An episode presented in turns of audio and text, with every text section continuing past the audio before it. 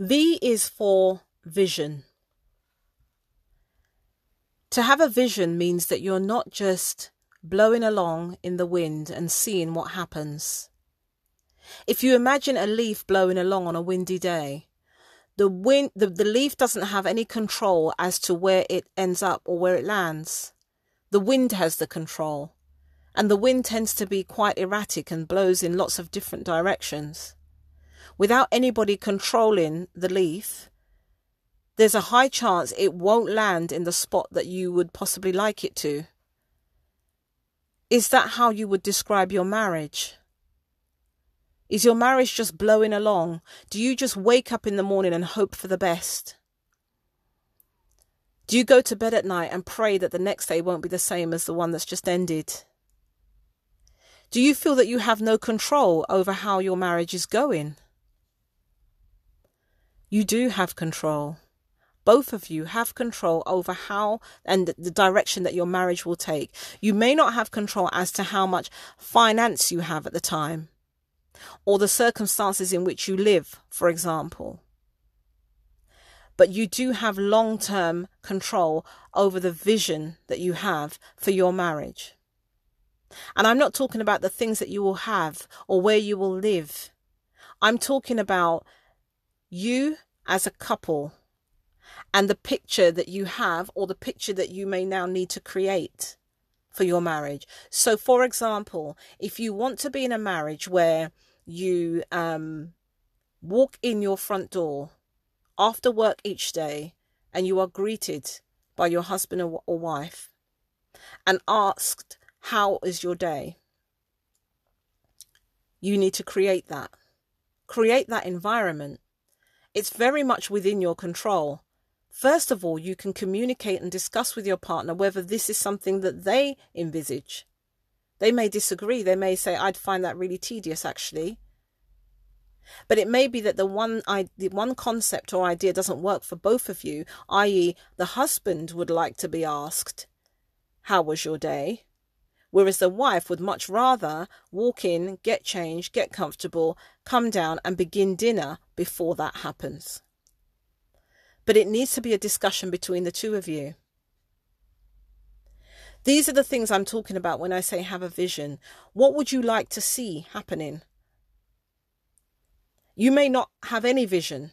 You may not have even considered having a vision, and that's fine. That's okay. But if you don't have a vision, you're leaving it to chance. You're not able to mold yourself or your spouse into a behavior or a type whereby the very things that you would love to see and feel happening in your home and in your marriage and in your relationship are left to chance. If it's not being communicated, how will it happen? Do you watch a movie and long for what you're seeing on the screen and then take a look at your own life and think, "Oh my gosh, it is so far removed"? And it's so far removed because it's just a movie. That's not reality. I'll never have it. And so I just have to accept that. Is that how you feel? Because actually so much of what your marriage looks like is within your control. It's those kind of practices and behaviours that you may need to introduce into your marriage. Or there may be certain practices and behaviours that you need to remove from your marriage to enable it to begin to take shape and look like the marriage you had in your mind. Quite often when we ask individuals who are in a marriage, "How did you picture this when you said yes?" And they might say, "Well, I kind of imagined that I'd get in from work, we'd eat dinner together at the table, and then we'd sit, talk about our day while my husband rubbed my feet." But the reality of what they have is very different. And I'll say, "Well, what have you done to communicate that or contribute to that?" And then if I'm speaking to the wife, she may say, "Well, what I find is that my husband walks in and he doesn't want to talk to anyone because he talks all day long in his job. So he prefers that I don't say anything to him." And then I might find that he's already eaten because he had a late meeting or he met with a client and he's eaten. And so I've cooked and it's not going to be eaten. So we're not sitting at the table. And then he's too tired to sit on the sofa and talk to me or watch a movie and rub my feet because he's exhausted from a long day. or he's arranged to go out and for excuse me, for football practice. And so my feet are not getting rubbed tonight, and I'm going to be asleep before he even gets back. Just in that scenario that I've described to you, there are so many factors and so many ways that it could be put right. And it does begin with communicating the vision in the first place. How would your husband know that you want to talk about your day, eat dinner at the table, and be greeted at the door if you haven't told him? Is he supposed to just know this? Some of you will be screaming at the at your phones, or however you're listening to this, saying, yes, he is supposed to know. Well, my question to you is how? How would he know? Does your husband have these idolized images in his mind that have been implanted by your thoughts into his mind? And he's supposed to have picked up on it and been acting on it 6 months ago. Come on, that's not a reality. And I'm speaking to the guys here as well. If you haven't implanted the vision, if you haven't laid down the vision, if you haven't discussed the kind of things you would like to see happening, how will it happen?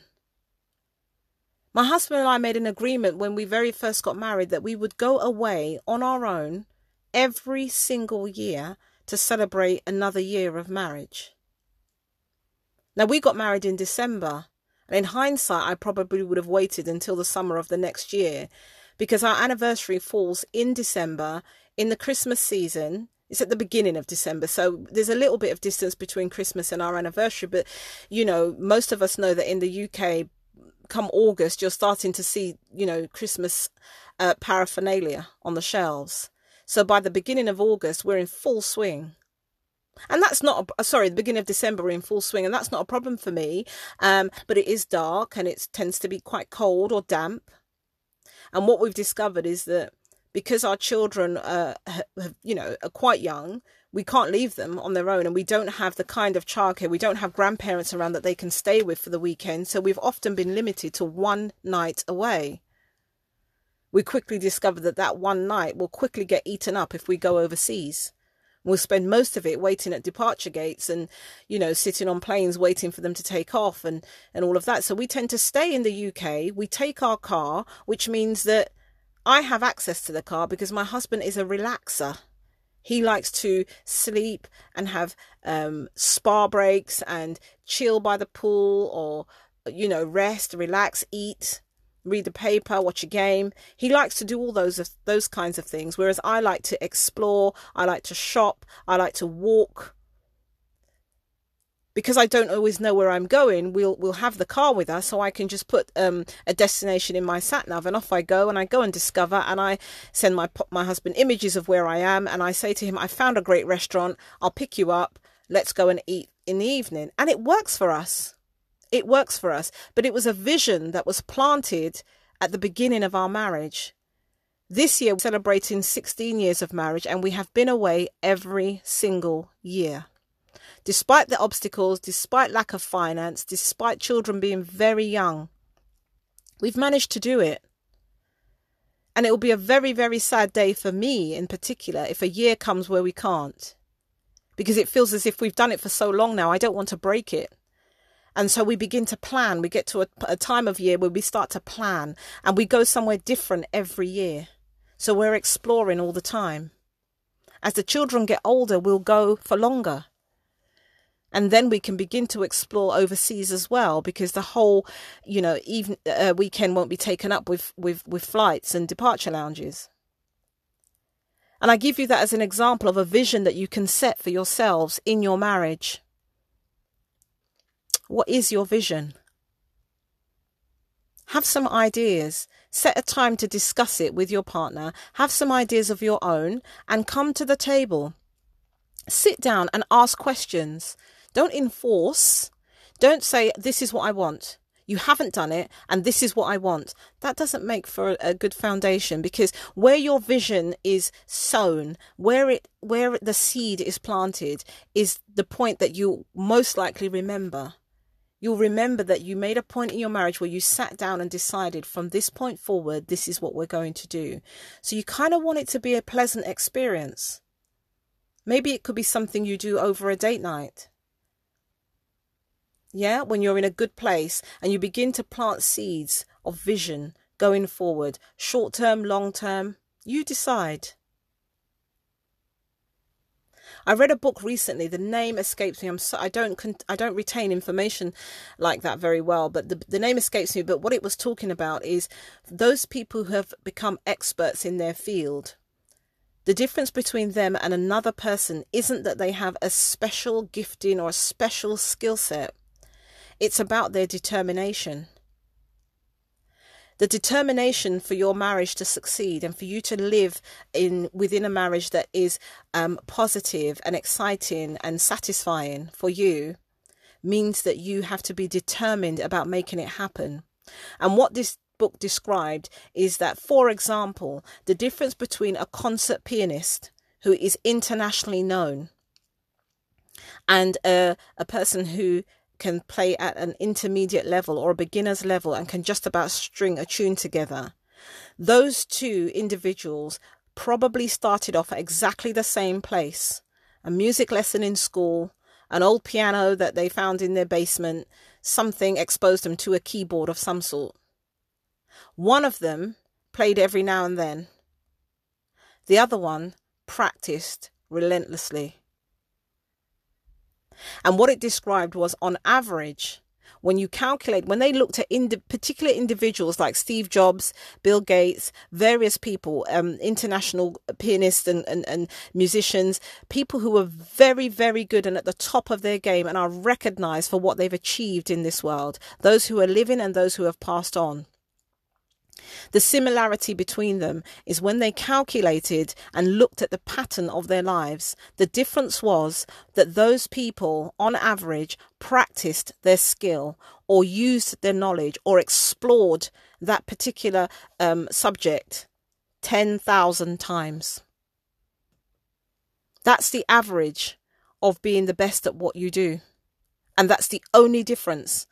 As I said, those people who have become experts or have become very knowledgeable in their field or very well known for what they do, they're not particularly more gifted than any other person. They put the work in.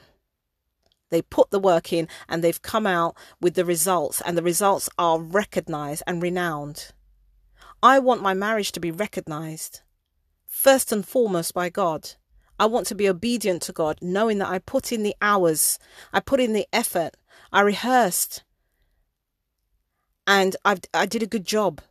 You know, I get it wrong. I fall. I'm miserable sometimes. I'm irritable sometimes. I'm not perfect. I'm so far removed from perfect. But I continue to practice. I continue to practice marriage.